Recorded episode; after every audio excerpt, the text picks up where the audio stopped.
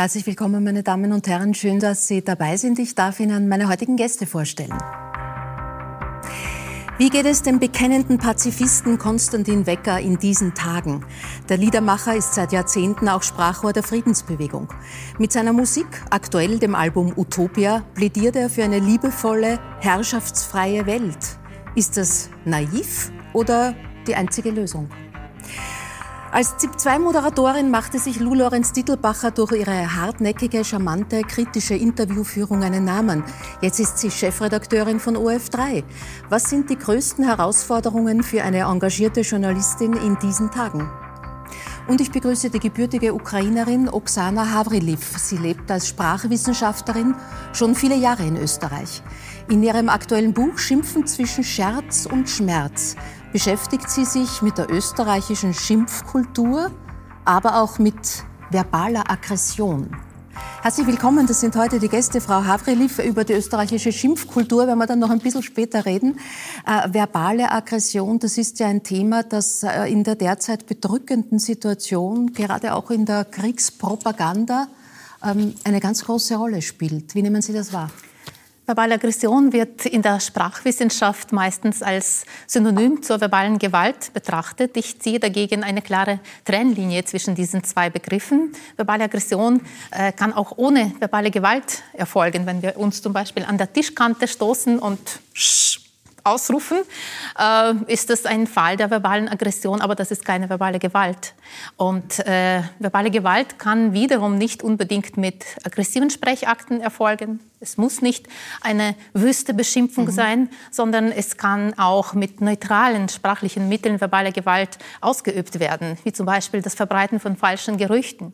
Und äh, da möchte ich jetzt Parallelen zu dem ziehen, was jetzt passiert, weil das ist der Fall. Also dass dieses Verbreiten von Lügen, der Kreml-Propaganda, das äh, jahrelang dauerte, auch in den letzten acht Jahren, als Russland den Krieg im Ostukraine führte. Also diese Kreml-Propaganda wurde weiter verbreitet und auch jetzt unter diesen Umständen ist es der Fall.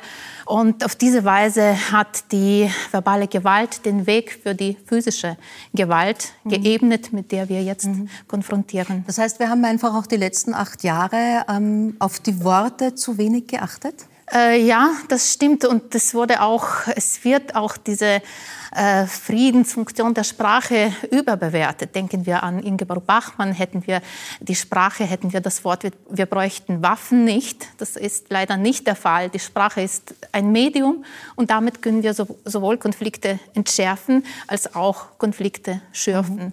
Ich nehme an, dass der, der Mann neben Ihnen, ein Mann der Worte, das anders sieht. Äh, hätten wir die Worte die richtigen, dann bräuchten wir die Waffen nicht. Ähm, stimmst du dem als Pazifist zu oder nicht, Konstantin?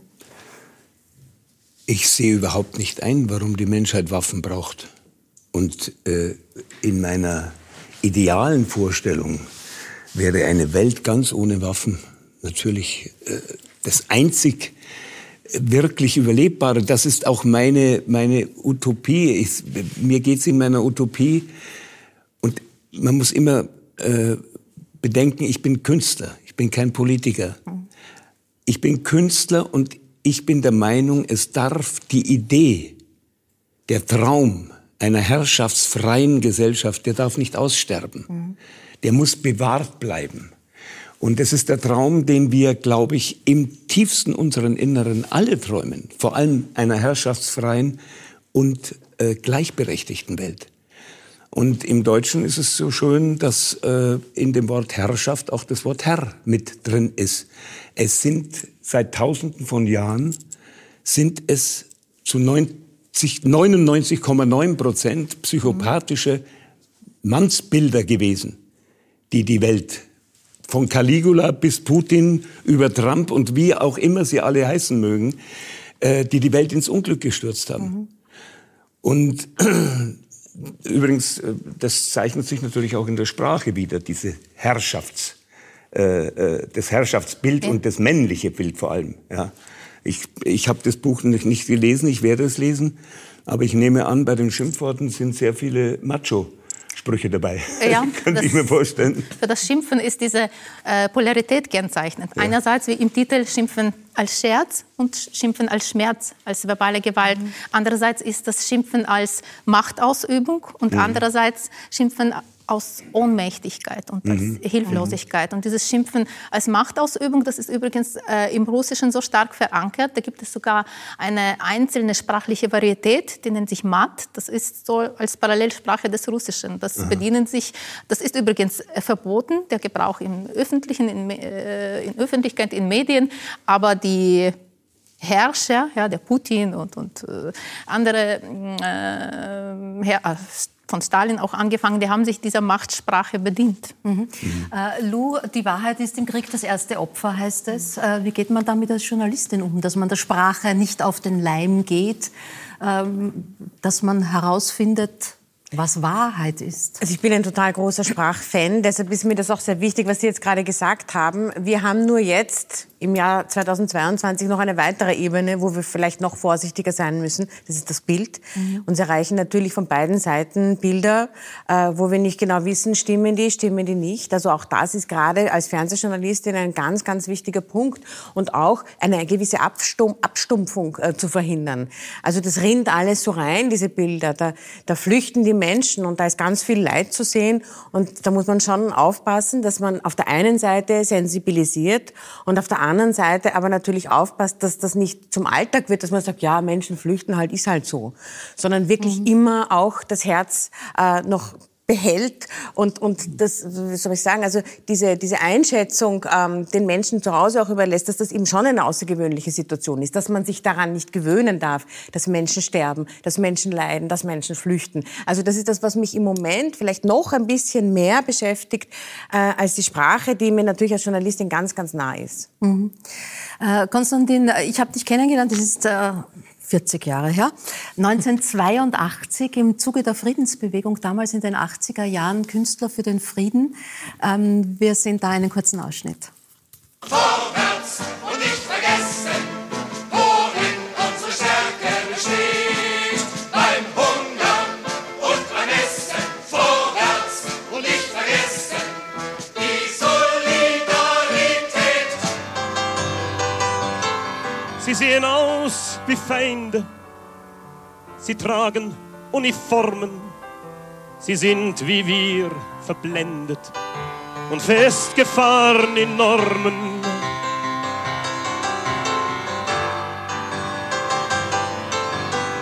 Auch wenn sie anders sprechen, wir wollen mit ihnen reden, es sollen die Präsidenten sich doch allein befehden. Ja, nie wieder Krieg, haben wir damals gesagt. Petting statt Pershing stand äh, auf den, auf den äh, Transparenten. Und jetzt äh, ist dieser kalte, eigentlich ist es ein, ein heißer Krieg, äh, diese, dieser Gedanke jedenfalls mit voller Wucht und Brutalität äh, wieder da. Ist es tatsächlich eine Zeitenwende? Es könnte eine Zeitenwende werden. Und ich glaube, diese Chance, die wir Deutschen gehabt haben, ihr genauso. Seit 70 äh, Jahren ohne Krieg überhaupt auszukommen, das ist ja weltweit ziemlich einmalig, ja, hat uns die Möglichkeit gegeben, natürlich ganz anders über den Frieden nachzudenken. Äh, ich muss immer dazu sagen, wir hatten in unseren Ländern keinen Krieg, aber wir haben den Krieg trotzdem weitergetragen. Wir haben ihn nach außen getragen. Mit unseren Waffenschmieden haben wir auch woanders natürlich mhm. Krieg geführt. Und ähm, nur wir hatten die Möglichkeit, ich bin jetzt 74 und hatte die Chance, mein ganzes Leben, ich bin aufgewachsen in Ruinen, natürlich nach dem, nach dem Krieg. Ähm, habe übrigens auch sehr viele Kriegsheimkehrer natürlich ganz anders erlebt, als es junge Menschen jetzt in Deutschland überhaupt wissen, mhm. wissen können. Äh, auch wie traumatisiert die waren. Und ähm, diese Möglichkeit, überhaupt über den Frieden so nachzudenken, hat uns eine unglaubliche Chance gegeben für die ganze Menschheit. Eine Chance, dass wir wirklich versuchen, keine kriegerische Welt mehr haben zu wollen. Also wir haben damals auch gesagt, in den 80ern Frieden schaffen ohne Waffen. Und diese pazifistische Idee, und ich muss immer dazu sagen, für den Pazifismus muss man sich ganz allein entscheiden. Man kann den Pazifismus nicht allen anderen als eine Ideologie überstülpen. Weil Pazifismus bedeutet auch, dass ich für mich persönlich entscheide, wenn jemand mit Gewalt auf mich zukommt, ob ich dann bereit bin, äh, auch Gewalt, auch Gewalt anzuwenden ja. oder ob ich es nicht tue. Das ist meine, das ist jedermanns, jeder Fraus persönliche Entscheidung. Mhm. Aber wir sollten unbedingt aufklären, wie gefährlich überhaupt Militär ist, wie gefährlich der Gehorsam ist. Hannah Arendt hat so schön gesagt, es gibt, niemand hat das Recht zu gehorchen. Ja. Was wird aus Menschen gemacht in der militärischen Schulung? Sie werden entmenschlicht. Ja, immer schon. Mhm. Und das gilt es auch jetzt weiter. Und äh, was mir sehr wichtig ist, ähm, es gibt in Russland eine Friedensbewegung. Es gibt sehr mutige russische Menschen, die sich gegen den Angriffskrieg, wir brauchen gar nicht drüber reden, natürlich ist es ein Angriffskrieg, brauchen wir gar nicht drüber reden. Äh, äh, ich war noch nie, als alter Anarcho war ich noch nie gefährdet, Putin auch nur in irgendeiner Weise, jemand wie Putin in irgendeiner Weise zu mögen. Ähm, natürlich, aber äh, ich sehe zum Beispiel jetzt auch, ich schweife ab, ich merke es, aber ich sehe jetzt schon, es gibt gute Flüchtlinge, gute Geflüchtete, sind die aus der Ukraine. Äh, es werden schon viele schwarze mhm. Studentinnen abgewiesen, die in der Ukraine äh, äh, arbeiten und studieren. Und plötzlich äh, und immer noch werden Geflüchtete aus dem, aus dem Jemen und, und, und äh, die werden immer noch davon abgehalten, zum Teil mit Wasserwerfern in die EU zu kommen. Ich bin dafür, alle Geflüchteten aufzunehmen, gar keine Frage, alle, aber bitte auch wirklich alle. Ja. Und ähm, das ist auch wieder so ein, das hat auch natürlich wieder mit Propaganda zu tun. Das, was Sie gesagt haben über die Bilder, das hat mich erinnert. Ich habe als Psychologiestudent äh, begeistert damals gelesen von Wilhelm Reich die Massenpsychologie des Faschismus. Und äh, da erklärt Wilhelm Reich, dass Faschismus aus Mythen, einzig und allein nur aus Mythen, sich geboren werden konnte. Mhm. Ja, weil mit Vernunft und Verstand kann man ihn wirklich nicht rechtfertigen. Und Mythen, nur als letztes, das sind heute die Fake News. Mhm. Das sind die falschen Bilder. Das sind mhm. die neuen Mythen. Verbale Gewalt. Hiermit ja. gehen wir wieder zur verbalen Gewalt. Dürfte ich an das Lied anknüpfen? Ich ja. habe mir das angehört und das versetzte mich in meine Schulzeit, Anfang 80er. Das, da war ich gerade zehn Jahre alt und meine ganze Kindheit verging äh, unter großer Angst vor dem Krieg, weil es wurden mhm. ja diese sowjetischen Kriegsfilme gezeigt. In den Nachrichten war es immer berichtet worden von den Amerikanern, die sich ausrüsten und ausrüsten. Und das war wirklich fürchterliche Angst, die ganze Kindheit, dass ein Krieg ausbricht und, und warum die Amerikaner den Krieg wollen. Und wir Kinder, wir haben Briefe an Amerikaner geschrieben. Ich weiß nicht, wo die angekommen sind. Aber das, und das war typisch so für, für Kinder meiner Zeit. Und da wird die Ukraine unabhängig, Anfang 90er, und langsam verflüchtigt sich diese Angst. Und gerade als diese Angst weg ist, bricht plötzlich in deinem Heimatland das Krieg.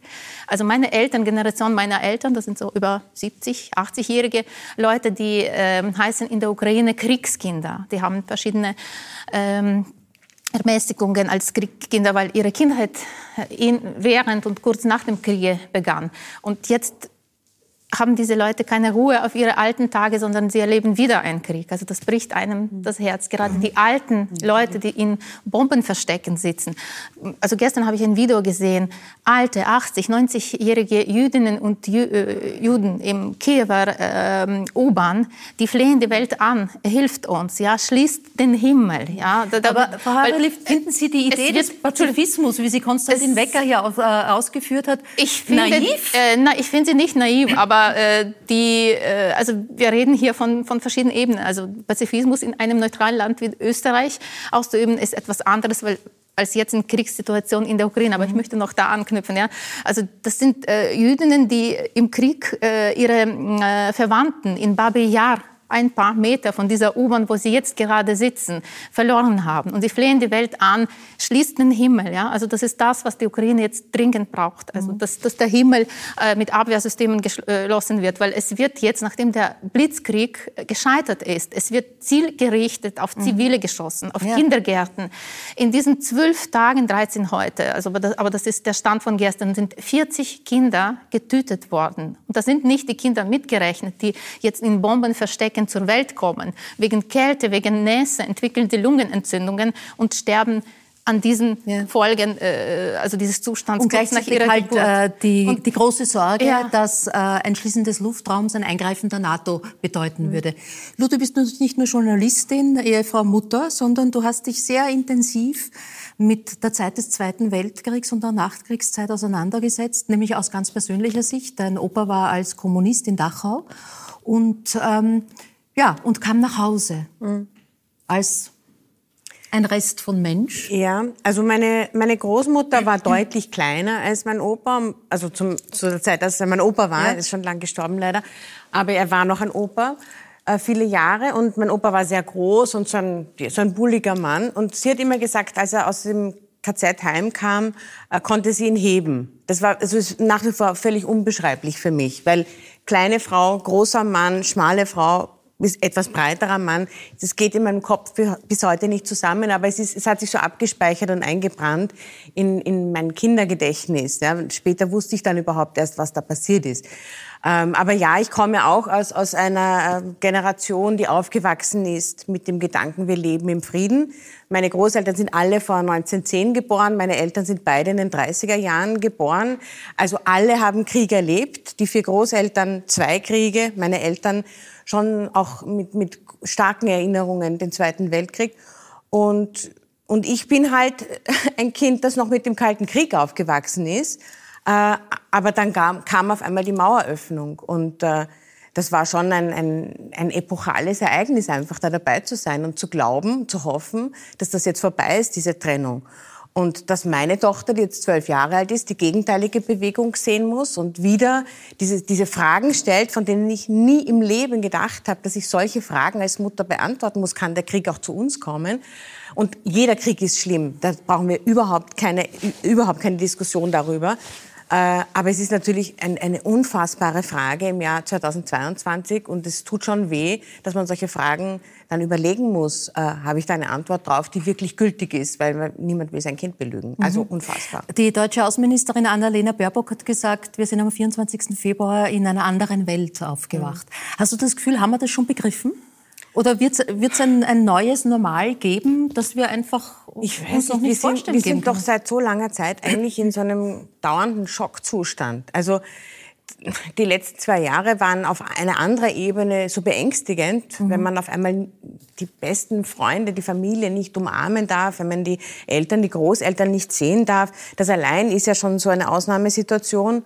Und irgendwie wird die Hoffnung halt kleiner, dass es wirklich, dass das jetzt wieder richtig normal wird. Und jetzt kommt sowas, das wirklich jede Vorstellungskraft sprengt.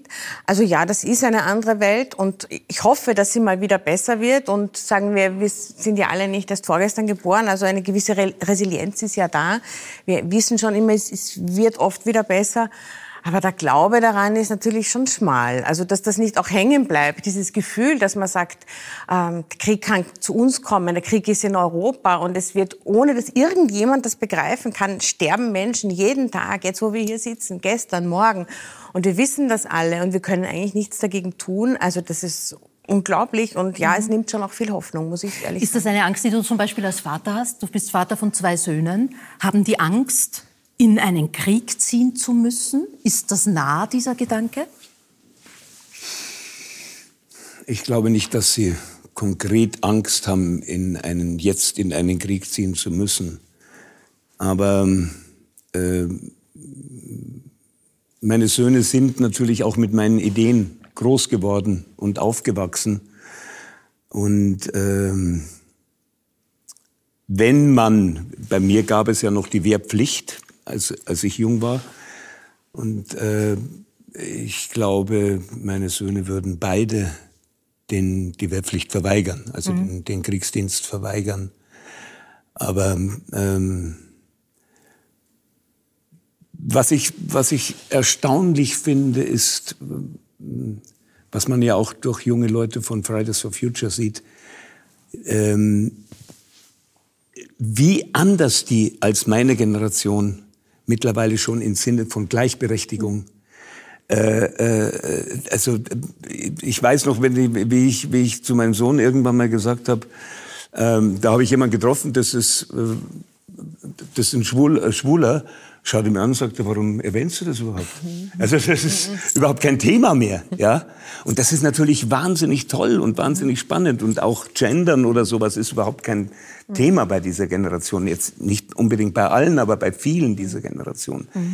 Und äh, Erich Fromm hat mal sehr schön gesagt, hoffen heißt auch an etwas zu glauben. Ich zitiere es nicht wörtlich, aber in etwa, wenn man weiß, dass man es zu seinen eigenen Lebzeiten nicht erleben wird. Mhm. Und in diesem Sinne habe ich immer noch, bin ich ein Hoffender. Mhm. Ja? Äh, ja, so, so, so, lass uns denn ein Apfelbäumchen pflanzen. ähm, äh, Utopia ist äh, das aktuelle Programm und auch äh, die CD, die es dazu gibt. Äh, ist sie eigentlich jetzt noch aktueller geworden durch die Geschehnisse? Ja, es ist erstaunlich, ich, ähm, weil ich ja, es ist ja wirklich immer so bei meiner Poesie, ich kann sie mir und konnte sie mir in meinem Leben nie ausdenken. Mir passieren meine Texte. Bei Prosa ist das anders, klar, da denkt man auch drüber nach und schreibt was. Aber bei den Versen, die pflückt man. Mhm. Wie ich sagte, schöner als Mascha Kaleko konnte das niemand ausdrücken. Sie sagte in einem kleinen Vierzeiler, mein schönstes Gedicht, ich schrieb es nicht, aus tiefsten Tiefen stieg es, ich schwieg es. Ja, also wunderbar. Und genauso äh, mir sind auch meine Utopia-Texte ähm, zugeflogen. Das ist meistens so ein, passiert in zwei, drei Wochen, innerhalb von zwei, drei Wochen und dann ist wieder Leere da und dann vertone ich sie und manchmal verstehe ich sie auch noch gar nicht. Mhm. Und ich muss wirklich sagen, ich habe als junger Mann, äh, fällt mir jetzt erst auf, und ich war streckenweise ein ziemliches Arschloch, äh, meine Texte waren immer klüger als ich. Die waren, waren immer weiter. Und selbst in meiner schlimmen Zeit, in meiner Drogenzeit, habe ich Texte zugelassen und äh, zum Beispiel in einem Lied äh, rede ich davon, dass ich in der Psychiatrie bin. Da hätte ich hingehört. Ja, ich wollte es natürlich nicht wahrhaben mit meiner Ratio, aber in meinen Texten habe ich es äh, erlebt und so passieren mir die Texte. Und jetzt muss ich sagen, bei dem gestrigen Konzert in Wien ähm, fiel mir auf, stimmt, das ist aktueller, als ich mir es noch vor einem Jahr überhaupt äh, vorstellen hätte können. Ja. Nennt mich gerne einen Spinner, der nicht passt in unsere Zeit, äh, in unsere Welt. Das ist, ja, ich lasse mich auch gerne Spinner nennen und Träumer. Ja. Schau mal ganz kurz rein, Utopia. Stellt euch einmal unsere Welt vor ohne Krieg ohne Gewalt, ohne Bosse, ohne Herrscher. Jeder ist dem anderen Halt, ohne Ehrgeiz ungehetzt. Alle leben nur im Jetzt, ohne Ehrgeiz ungehetzt. Alle leben nur im Jetzt.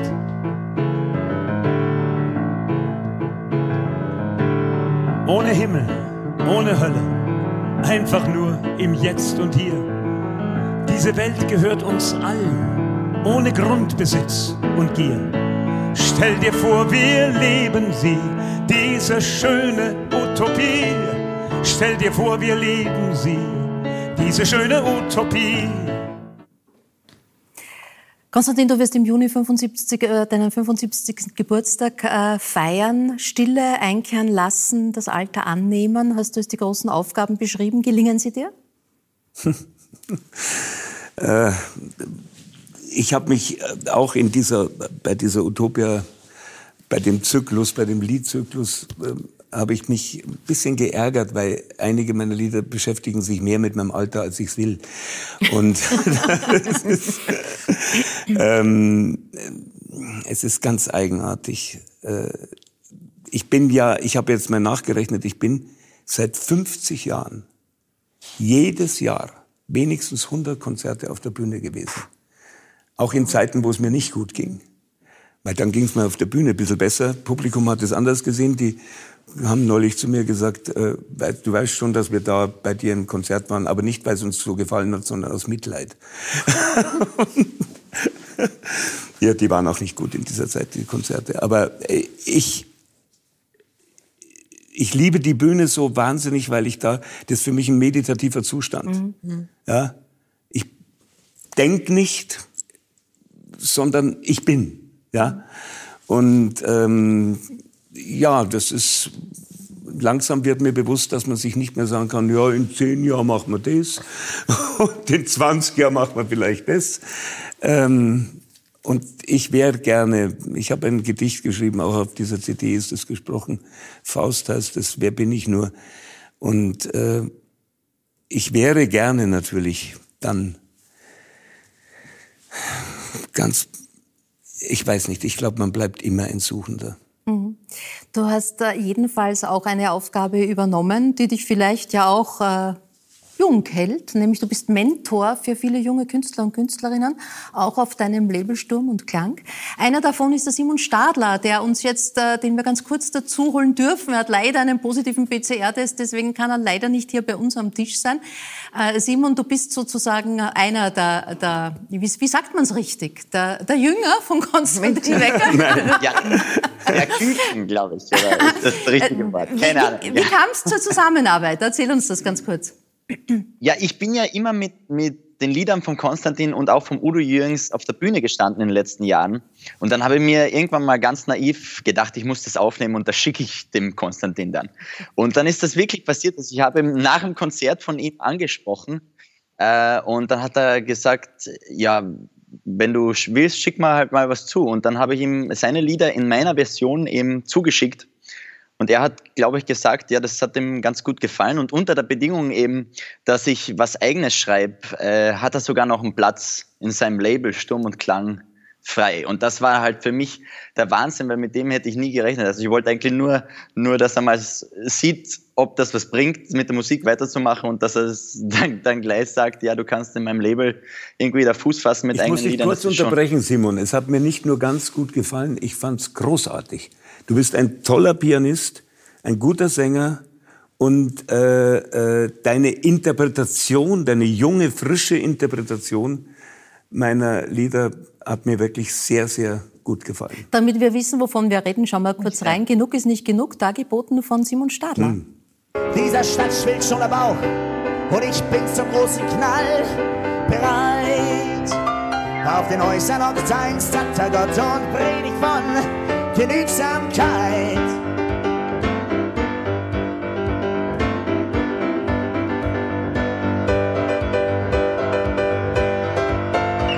Genug ist nicht genug. Ich lass mich nicht belügen. Schon Schweigen ist Betrug. Genug kann ich Simon, das ist ja auch ganz schön mutig, also so ein, ein bekanntes Lied wie Genug ist nicht genug in Angriff zu nehmen.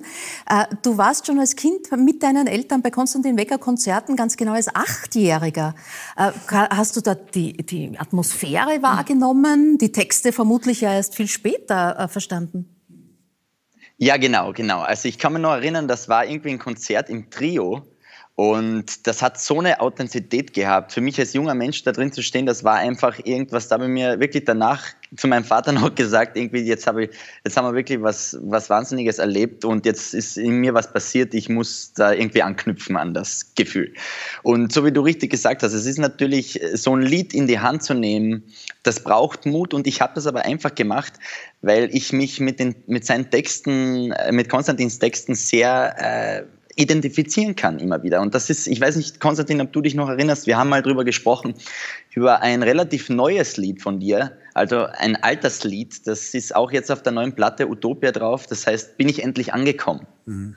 Und da geht es darum, da ist eine Textzeile drin und da heißt es, war auch immer voller Demut meinen Meistern zugetan, ähm, ihre Verse Und reingezogen. ihre Das- Worte, ihre Weisen ja, zogen mich ohnmächtig an. So ist es ja. Und das ist wirklich, wo ich mir gedacht habe, das habe ich äh, in mir selber auch schon mal gespürt.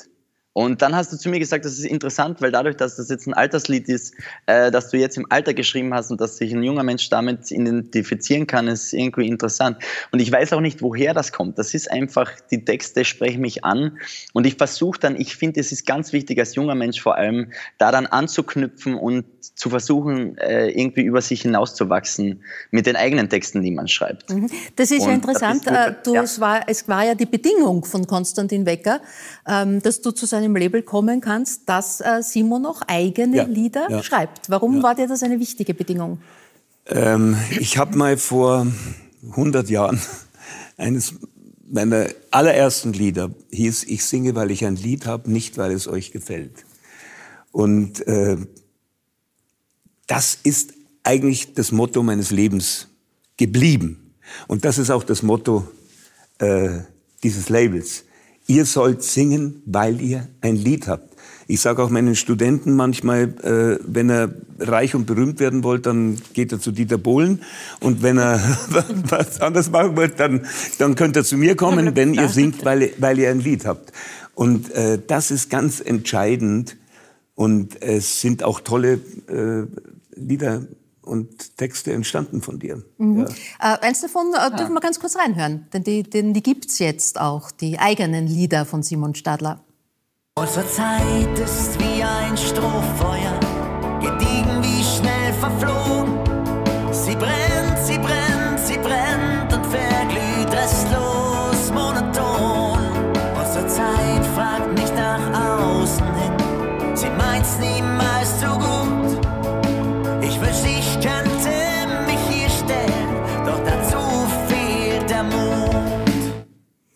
Ähm, wer waren deine Mentoren, Konstantin? Es war natürlich Hildebrand, es war natürlich Hans-Dieter Hüsch. Was haben sie dir gegeben? Was Also haben sie dir gesagt? Bühne. Wie streng waren sie mit dir? Zuerst mal muss ich sagen, ganz früher, ich habe als Zwölfjähriger angefangen, Lyrik zu äh, inhalieren, ja, praktisch. Und ich habe immer gesagt, ohne, ohne äh, Trakel hätte ich meine Pubertät nicht überstanden. Und äh, äh, das war vor allem Rilke, ja. Dann äh, lernte ich als 17-jähriger Mascha Kaleko kennen, die mir mit ihrer wundervollen Art zu schreiben ein, eine neue weibliche Welt eröffnet hat. Weil bis dahin habe ich nur Mannsbitter kannt, die gedichtet haben. Ja. Und dann kam eben die, äh, die, die Kaleko in mein Leben.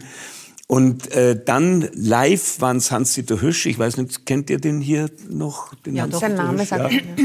Der war wirklich mein Mentor, ein großer Poet auch. Und äh, der hat mich dann sogar mit äh, auf die Bühne genommen. Und wir haben dann später auch gemeinsam Konzerte gemacht. Und natürlich der über alles verehrte Dieter Hildebrand.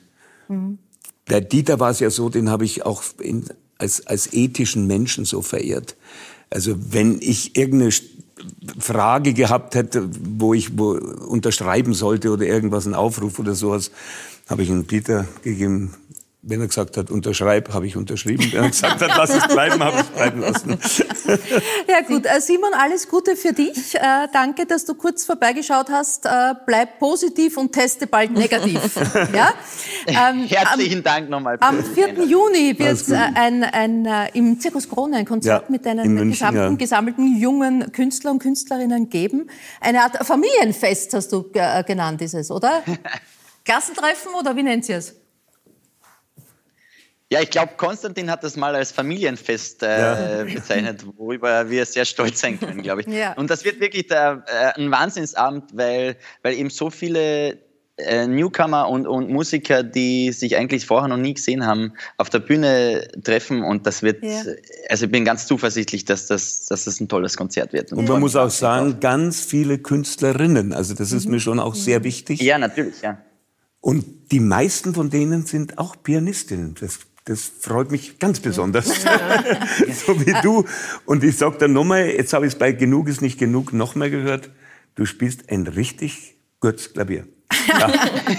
Also mit diesem, mit diesem Lob äh, wünschen wir dir alles Gute, Simon.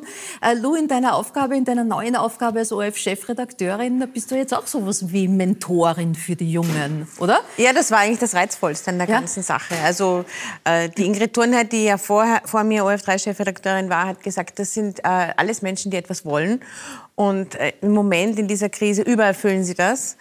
Und da dabei sein zu dürfen und ein bisschen Richtung zu geben und sie vor allem zu stärken in, in ihrem Weg, das ist äh, fantastisch. Also ich wollte ursprünglich mal Lehrerin werden, aber da hätte ich nicht ansatzweise, glaube ich, so viele Chancen geben können, wie ich das jetzt kann. Und ähm, natürlich muss ich auch fordern und muss auch Zeit einfordern. Und das ist auch für, für junge Menschen, die meisten sind unter 30, natürlich extrem belastend, eine so große äh, Weltkrise zu erleben und dabei aber zu arbeiten und den ganzen Tag sich das anzuschauen und, und dann etwas draus zu machen. Ähm, aber ich sehe auch, wie die aufgehen in dem und was, was sie alles leisten können. Und das zu sehen, dass es weitergeht und dass man eine andere Rolle jetzt hat, ja, das ist für mich großartig. Ich mache das irrsinnig gern. Mir macht das Konstantin hat gerade erzählt, was mit 12, 13, 14, 17 seine Mentoren und Mentorinnen waren. Ich kenne aus deinem Lebenslauf den Satz, den deine Großmutter dir gerne gesagt hat, kannst du bitte mal das Buch weglegen? Ja, das, hat sie, das hat sie zu meinem Vater gesagt. Ach so, ich dachte zu dir. Nein, na, ich habe schon viel gelesen, aber ich habe vor allem immer sehr viel gesprochen. Also, das ist bis heute so geblieben. Ja. Also das war eher, pst, sag mal kurz still. Das war eher, ja. Ähm, aber ich, ich habe jetzt gerade drüber nachgedacht, dass das äh, die Frage war Mentorinnen. Das könnte ich jetzt eigentlich nicht sagen. Es gab Männer, die mir Chancen gegeben Mhm. haben, Chefs, die mir Chancen gegeben haben. Natürlich immer Chefs, weil es gab ja äh, bis vor kurzem noch sehr Äh, davon- wenige Frauen in Einer äh, davon war, war Armin Wolf, der dir bei deiner Bewerbung geschrieben hat, lieber Herr Lorenz. Sie können mal vorbeikommen, oder? Ja, genau. Ich habe mich beworben und äh, mein Na Vorname ist Marie-Louise. Das ist ein bisschen lang, deshalb heiße ich, nenne ich mich Lou. Und er hat halt, ich weiß nicht, einen Lou Grant oder ich habe keine Ahnung, an wen gedacht und hat ge- ge- geschrieben, ja, sehr interessant, sehr geehrter Herr Lorenz, sehr interessant, schicken Sie mir ein Band, also ein Pfeil, würde man heute sagen, mit, mit Beiträgen. Und dann habe ich geschrieben, sehr geehrter Herr Wolf, ich bin eine Frau, darf ich Ihnen trotzdem ein Band schicken? Er geschrieben, ja.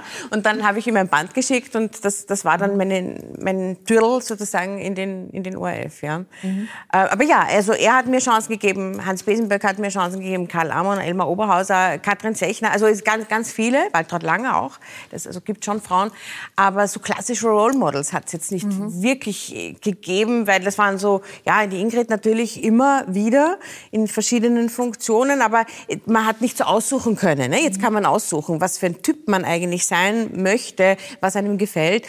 Und, und gerade bei jungen Frauen ist mir das schon wichtig, dass sie äh, auch nicht glauben, dass sie jetzt den männlichen Nachrichtenmoderator nacheifern müssen, sondern dass sie ruhig auch Frau sein dürfen, dass sie auch so ausschauen dürfen, wie, wie eine Frau halt ausschaut, dass man da nicht irgendwie Weiblichkeit mit irgendwelchen grauen Bläsern und Haare zurück und so verstecken muss, sondern sei einfach, wie du, sei, wie du bist, sei authentisch, bereite dich gut vor und das ist das Allerwichtigste.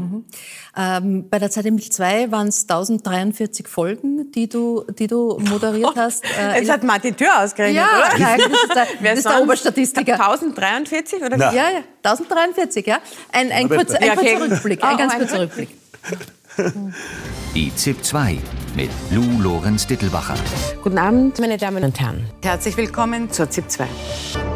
Bei mir im Studio begrüße ich jetzt Bundespräsident Heinz Fischer. Guten Abend, Herr Bundespräsident. Schönen guten Abend. Schönen guten Abend. Guten Abend. Guten Abend. Guten Abend. Danke für die Einladung. Ich danke Ihnen. Thank you very much for coming. Thank you. Von uns war es das für heute. Im Namen des Teams bedanke ich mich fürs Zuschauen und wünsche Ihnen noch einen schönen Abend. Bis hoffentlich morgen. Auf Wiedersehen. Im äh, Dauereinsatz als Chefredakteurin, aber auch als Moderatorin jetzt bei vielen Sondersendungen auf ORF3 zur aktuellen Lage. Und mitten in diesen Dauerstress dann ein unerwartetes, überraschendes Post deiner zwölfjährigen Tochter Emma. Und du siehst, sie macht einen Aufruf für dich. Bitte votet alle für meine Mama, die bei der Romy nominiert ist, damit sie gewinnt. Wie Ja. sehr hast du gestaunt? Na, ich habe sehr gestaunt, wenn noch dazu muss man dazu sagen, äh, ich hatte gerade Corona, als, als sie das geschrieben hat. Und also mein Mann hatte Corona, dann hatte ich Corona, irgendwann dann noch sie, aber da noch nicht. Und sie hat sich halt in dem Zimmer zurückgezogen und war sehr vernünftig und sehr ja, wo man halt auch sieht, was die letzten zwei Jahre gemacht hat. Sie ist immer, wenn sie reingekommen ist, hat sie die Maske genommen, ohne dass wir das irgendwie gesagt haben, sondern sie hat das immer auch von uns eingefordert. Ja, ich will nicht auch Corona haben, hat sie dann gesagt.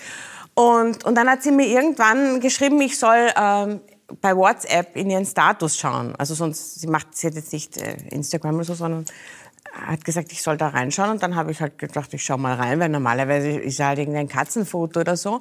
Mhm. Und dann hat sie halt in, in, dieser Sprache, in dieser Jugendsprache, ich weiß gar nicht, was, wie sie es genau geschrieben, wäre voll nice, wenn ihr, wenn ihr es wäre voll nice, hey Leute, es wäre voll nice, wenn ihr für meine Mama voten könntet. Dann hat sie noch dazu geschrieben, wer die Mama ist, damit man da auch keinen Fehler macht. Und es war, ja, es hat mich wirklich äh, sehr tief berührt. Ich habe das entzückend gefunden. Also. Weil sie eigentlich, sie geht damit nicht, sie findet das weder besonders super, noch, also wäre sie mir jetzt als starke Voterin aufgefallen. Sie hat zur Kenntnis genommen, dass ich nominiert war. Ich habe mich gefreut und mein Mann hat auch gesagt, du musst für die Mama voten. Ja, ja. und dann kam das. Und dann haben wir gedacht, ja, das ist, das ist ja. schon sehr, sehr lieb. Ja. ja. Also, es wäre voll nice. Ja, voll ja? nice. es, es, wäre voll nice. Äh, und gleichzeitig musst du jetzt ganz andere Themen erklären. Wie, du hast schon vorher gesagt, mhm. wie, wie, schwer dir das fällt, diesen Spagat auch mhm. zu schaffen. Ja, zwischen, zwischen der großen Krise in der Welt, zwischen Muttersein, mhm. zwischen profanen Themen wie, ja, oder auch dann schönen Erlebnissen wie, der, wie deine Romy-Nominierung. Wie, wie kriegt man das im Hirn hin? Na, grundsätzlich finde ich es überhaupt ein bisschen schwierig. Ich, ich habe immer, mir war immer so wahnsinnig wichtig, dass sie sich sicher fühlt. Also dass mhm. auch schon als kleines Kind, dass egal was ist, Mama und Papa sind da. Ähm, wir haben Antworten, wir fangen das ab. Ich habe immer versucht, also sie schon zu konfrontieren mit dem, was auf der Welt passiert, aber halt so, dass es sie nicht überfordert. Ähm, sie konnte immer mit uns über alles sprechen. Das ist natürlich wichtig, weil wir ja in diesem Nachrichtengeschäft beide sind und weil wir manchmal vielleicht auch gar nicht dran denken, dass sie jetzt am Tisch sitzt und dann reden wir über Dinge, wo sie dann, sie sagt dann auch immer, immer redet sie über die ZIP. Also das war so ein Satz früher, wo man dann äh, selber auch sich korrigieren muss und sagen, okay, jetzt ist mal Schluss damit. Äh, aber das hat natürlich jetzt schon viel gesprengt, weil natürlich die so Fragen wie, wann hört das auf? Corona, weiß ich nicht. Und ich sag nicht gern, weiß ich nicht. Ich weiß einfach gern Dinge, aber da weiß ich das jetzt nicht. Und das hier weiß ich schon gar nicht. Mhm. Also sie hat oft gesagt, glaubst du, ist der Krieg bald vorbei oder ist er im Sommer vorbei oder äh, so irgendwas? Das weiß ich auch nicht. Das ist sehr, sehr schwierig. Und natürlich mhm. da auch Ablenkung zu schaffen, ähm, auch schwierig. Ich muss aber sagen, dass ich ganz, ganz begeistert bin, wie junge Menschen, sowohl von der Schule, aber auch äh, von sich aus jetzt mit dieser Situation umgehen. Weil sie hätten allen Grund dazu zu sagen, ja, uns geht's ja eh auch so schlecht. Aber das Gegenteil ist der Fall. Also sie hat jetzt äh, erst letzte Woche zu mir gesagt, sie, sie möchte nach der Schule, obwohl sie Schularbeit hatte, ähm, sie möchte nach der Schule mit Freundinnen auf so einen Sammelplatz gehen. Und da hat sie dann irgendwie das halbe äh, Hygienekastel bei uns ausgeräumt, weil sie hat sich informiert, was dort gebraucht wird. Da waren halt viele Hygieneartikel und so. Und dann ist sie zum, ähm, zu einem Drogeriemarkt ist sie mhm. gegangen, mhm. hätte ich fast einen Namen gesagt, und hat dort äh, Schnuller gekauft gekauft. Ja von ihrem Geld. Und dann habe ich sie gefragt, warum ausgerechnet Schnuller? Und dann hat sie gesagt, ja, weil Stofftiere und so kriegen die eh ganz viele, aber Schnuller, die beruhigen ja so. Also mhm. sie sie denkt mhm. total viel nach und das ist natürlich, es ist gleichzeitig schön und es ist gleichzeitig so unendlich traurig, dass zwölfjährige Kinder solche Gedanken haben müssen. Äh, ich gebe es zu, ich musste die nicht haben. Ich bin in einer anderen Zeit aufgewachsen, ähm, aber sie wachsen daran und das ist das, was mich sozusagen aufrechterhält, was mir das mhm. Positive auch zeigt, dass, dass diese Kinder mit einem ganz hohen Verantwortungsgefühl mhm. aufwachsen. Und das ist die Hoffnung sozusagen in der Frau Haberlief, wie geht es Ihnen mit der großen Welle der Hilfsbereitschaft, die auch bestand, äh, entstanden ist und die hoffentlich einen ganz langen Atem haben wird? Ich bin tief berührt und ich spreche nicht nur von mir, sondern von anderen Bekannten aus der ukrainischen Gemeinschaft, von dieser Hilfsbereitschaft seitens Österreicherinnen und Österreicher. Und äh, es kontaktieren mich Leute, die ich nicht persönlich kenne und die bieten Hilfe an und ich versuche zu vermitteln äh, zu den Bekannten, die sich mit Flüchtlingen, die täglich ankommen, beschäftigen. Äh, also aus gesundheitlichen Gründen. Sie wissen, ja, ich musste zu Hause bleiben und probiere auf diese Weise zu vermitteln. Auch äh, St. Barbara Kirche im ersten Bezirk, das ist auch die Stelle, wo Hilfe gesammelt wird. Äh, ja, also wir sind wirklich dankbar und wissen, wissen diese Hil Hilfe zu schätzen. Ihre Mutter und auch die Eltern Ihres Mannes sind äh, in der Ukraine? Die sind in der Ukraine und das ist auch das, was ich sagen wollte, dass wir uns auf verschiedenen Ebenen Mhm. äh, befinden. Also ich kann da äh, schwer pazifistische Sicht jetzt vertreten, wenn meine Eltern den Bom Bombardierungen zielgerichteten Bombardierungen ausgesetzt sind. Da bin ich froh und da bin ich dankbar der, den ukrainischen Militärkräften, die den Feind äh, weghalten und die meine Eltern vor diesen Bombardierungen schü schützen. Können Sie nachvollziehen, dass sehr viele junge oder auch ältere Männer, die hier im, in den westlichen europäischen Staaten studiert, gearbeitet haben, äh, jetzt in Busse steigen, um in den Krieg zu ziehen? Das fällt mir ganz schwer überhaupt äh, Ja, weil sie, die Wurzeln sind so, so stark und sie wollen ihr Heimatland schützen. Und die kehren dann zurück und, und schützen ihr Heimatland. Sie wollten ja aber ganz was anderes eigentlich. Sie wollten Sängerin werden. Ja, Sie können sich noch erinnern. Sie wollten Jahre. Sängerin werden, Ja. aber dann war das entscheidende Argument, die deutsche Sprache zu erlernen, denn die sei das Tor zur, zur Welt gewesen. Äh, stimmt, ja. Also die Sprache war für mich wie ein Schlüssel zur Freiheit. Also ich war, wie gesagt, in der Sowjetunion aufgewachsen und ich wollte so gerne reisen, aber das war nicht möglich. Äh, interessanterweise für die sowjetischen Bürger nicht einmal in die sozialistischen Ländern, nach Polen zum Beispiel. Das war mit unüberwindbaren bürokratischen Hürden verbunden. Und ich komme als äh, Austauschschülerin 1986 in die DDR.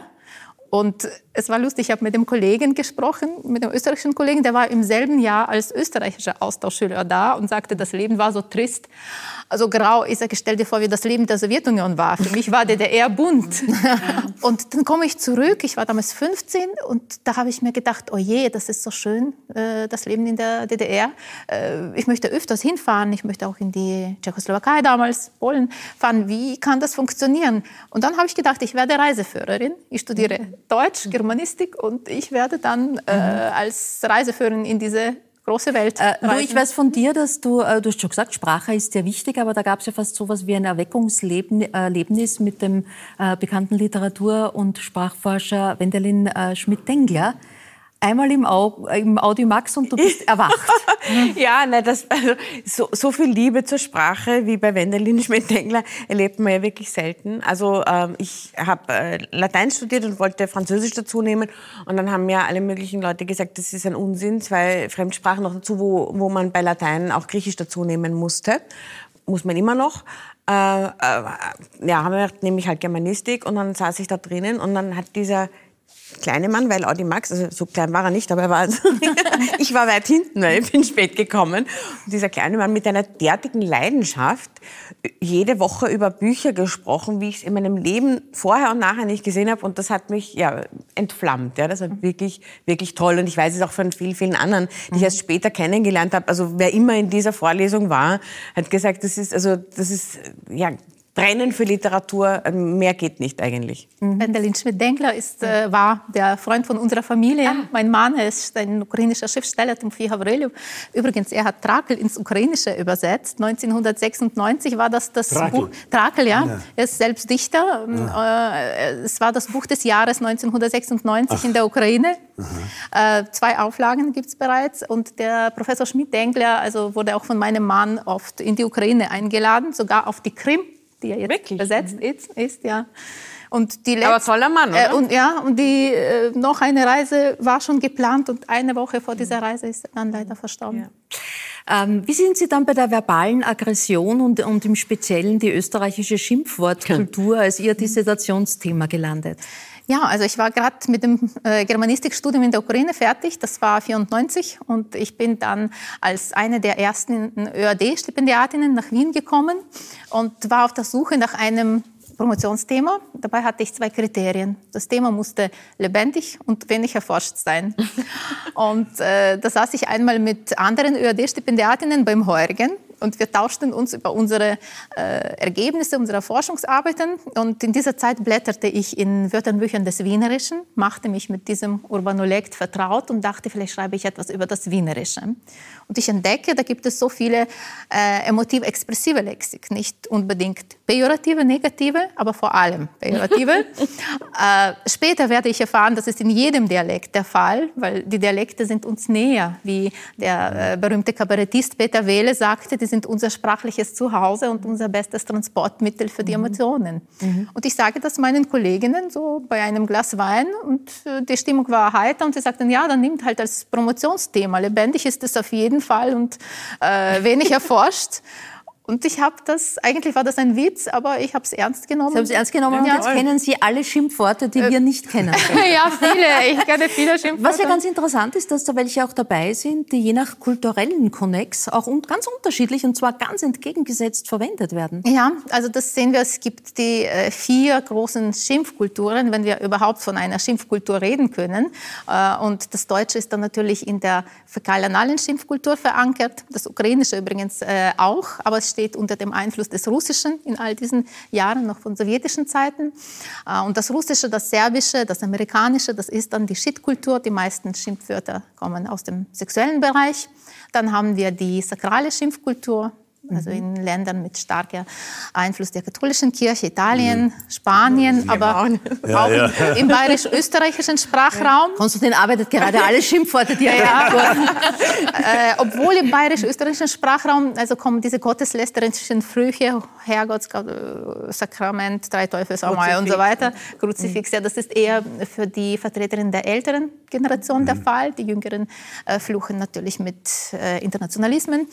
Und die, Sie sagen das immer so schön. Es ist Ja. sehr elegant, ja, und die vierte Schimpfkultur ist dann die Verwandtenbeleidigung. Das ist im Nahen Osten Mhm, verbreitet.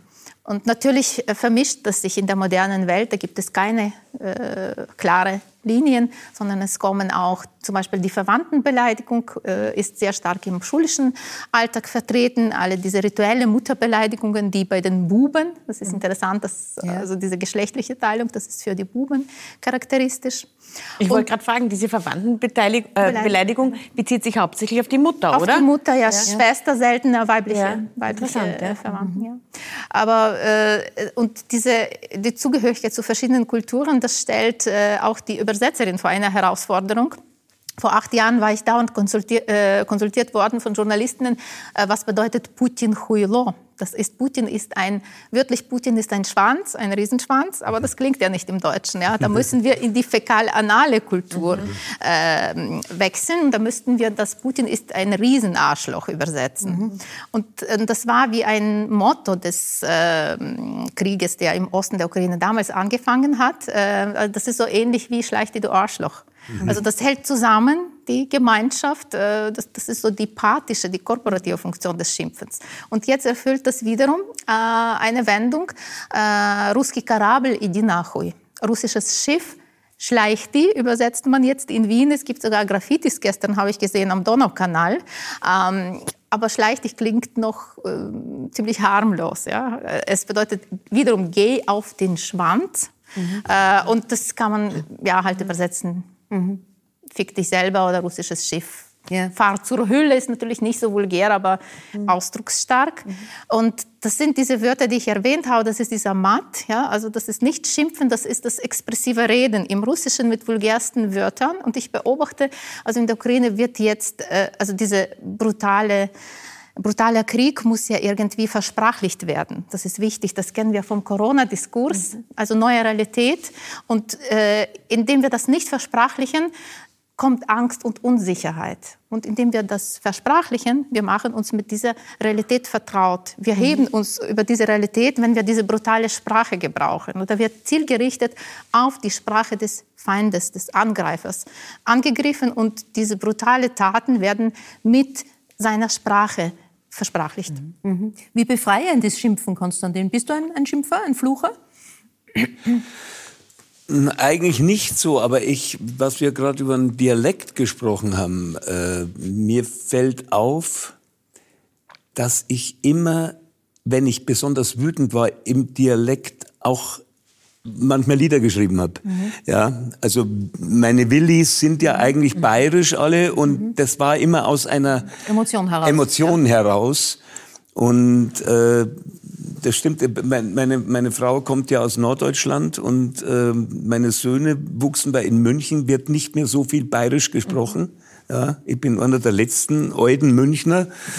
Und ähm, die Söhne wuchsen eigentlich auch in der Schule nicht mit Dialekt auf. Mhm. Ja. Und das war so nett, wenn ich mit meinen Spezies zusammen war. Mhm. Und so haben die Kleinen gesagt, Papa, red nicht so komisch. wenn wir bayerisch geredet haben. Ja. Wie ist es bei Ihnen zu Hause? Dürfen die Kinder äh, äh, schimpfen? Äh, puh, äh, schimpfen nicht, aber die dürfen mich alles fragen, indem ich mich mit diesem Thema beschäftige. Ja. Und ich sehe, das hat äh, präventive Funktion. Äh, also indem ich den Kindern erkläre, was es bedeutet, also Ach dann so. nehme ich ihnen den Reiz dieses Verbotenen, ja, Mhm, also, mhm, was mhm. vielleicht in anderen Familien nicht der Fall ist. Aber Mhm. ich, also die schimpfen eigentlich nicht, äh, nicht viel. Äh, und das haben die, die eigentlich von klein auf, äh, haben sie mich gefragt und ich habe alles äh, Mhm. erklärt. Und ich bemerke das auch äh, bei den Workshops. Ich hatte ja ein Projekt an Wiener Schulen ähm, im Laufe von eineinhalb Jahren, machte Workshops mit Kindern und die Kinder traten als äh, Mitforschende. Das war ein Wissenschaftskommunikationsprogramm vom FBF und wir haben zusammen nach Ursachen des Schimpfens im schulischen Alltag geforscht und dann gemeinsam uns Gedanken gemacht, wie geht es anders in diesen Situationen? Muss das immer Schimpfen sein? Und insbesondere mh, war es wichtig, die Kinder auf die indirekten Beleidigungen aufmerksam zu machen. Du bist behindert, das ist so behindert. Oh ja. Aber Mhm. Frau Ja, ja. Professorin, Mhm. sie ist ja nicht behindert, ja? Ja. Ich darf das zu ihr sagen, sie nimmt es als Scherz. Ich sage, ja, sie nimmt es vielleicht als Scherz, aber denk drüber nach. Da draußen in der Welt gibt es Leute, die eingeschränkt sind in ihren Möglichkeiten und indirekt beleidigst du auch diese Leute. Und das waren so Fragen, mit denen auch die Lehrerinnen bekräftigten. Also sie haben gesehen, also die Kinder... Auch oft rassistische. äh, Ja, rassistisch auf jeden Fall. Ja, Alles, ja. was mit äh, ethnischer Herkunft, Ja, ja. Äh, mit sexueller ähm, Identität zu tun hat, das sind alles, du bist schwul, ja, das ist so Ja. schwul. Mhm. Ja? Also Ja. das, das sind Mhm. alles indirekte Beleidigungen und in jeder Klasse war das so ein Aha-Erlebnis. Und die eine Klasse hat sich dann entschieden, ähm, behindert aus dem äh, Sprachgebrauch zu äh, ver äh, vertreiben, indem sie 50 Cent in ein Sparschwein äh, Sehr gezahlt haben. Ja? Natürlich geht so ein Sprachwandel nicht Mhm. von heute auf morgen, Ja, ja. aber äh, dass die Kinder sich Gedanken machen, dass sie sehen, sie können an, ihrem, an ihrer Sprache arbeiten äh, und sie können gewaltfrei kommunizieren. Also das, das hat mich dann immer glücklich gemacht nach jedem Das, ist, Workshop. das sagt ja auch ganz viel an der, äh, äh, in der alten Nazisprache. Ich weiß noch, dass ich als junger Mann hat man noch gesagt, bis zur Vergasung. Also ich Ja. treibe Mhm. Ja, das. ja.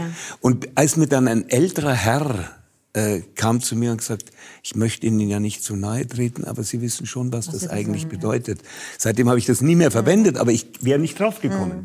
Ich Ja? auch. Äh, ich ähm, in diesem Buch nicht, aber ähm, ich hatte da Beispiele. Geh die brausen, ja. Und ich habe das Mhm. Oh. wörtlich, weil es gibt im Ukrainischen äh, geh dich ba geh baden und das, das ist nicht belastet, also mit Mhm. keinen historischen Ereignissen. Und ich habe das wörtlich äh, gedacht, das ist die wörtliche Übersetzung wie im Ukrainischen. Und dann hat mich auch eine ältere Dame angesprochen, dass das schon äh, also mit äh, damit verbunden ist, dass, dass die, die Vergasung auch durch, Ja, Brau durch das ja, Braus ja, ja. Brausenbad gekommen ist. Schimpfen äh, zwischen Scherz und Schmerz, im Moment ist es eher der Schmerz bei Ihnen. Ja, eindeutig. Mhm. Ich äh, sage Dankeschön für eine gute Stunde, für Einblicke in das, was euch umtreibt, das, was euch bewegt, das, was Sie bewegt.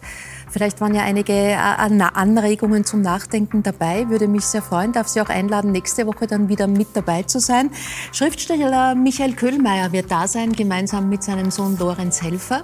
Ich freue mich auf Christoph Stein. Er ist Experte für Altes und Gebrauchtes und äh, Ö3-Moderatorin und Yogalehrerin Sandra König, äh, die Bescheid weiß, was gut tut, wenn das Leben gerade kein Hit ist. In diesem Sinne für heute gute Nacht, auf Wiedersehen.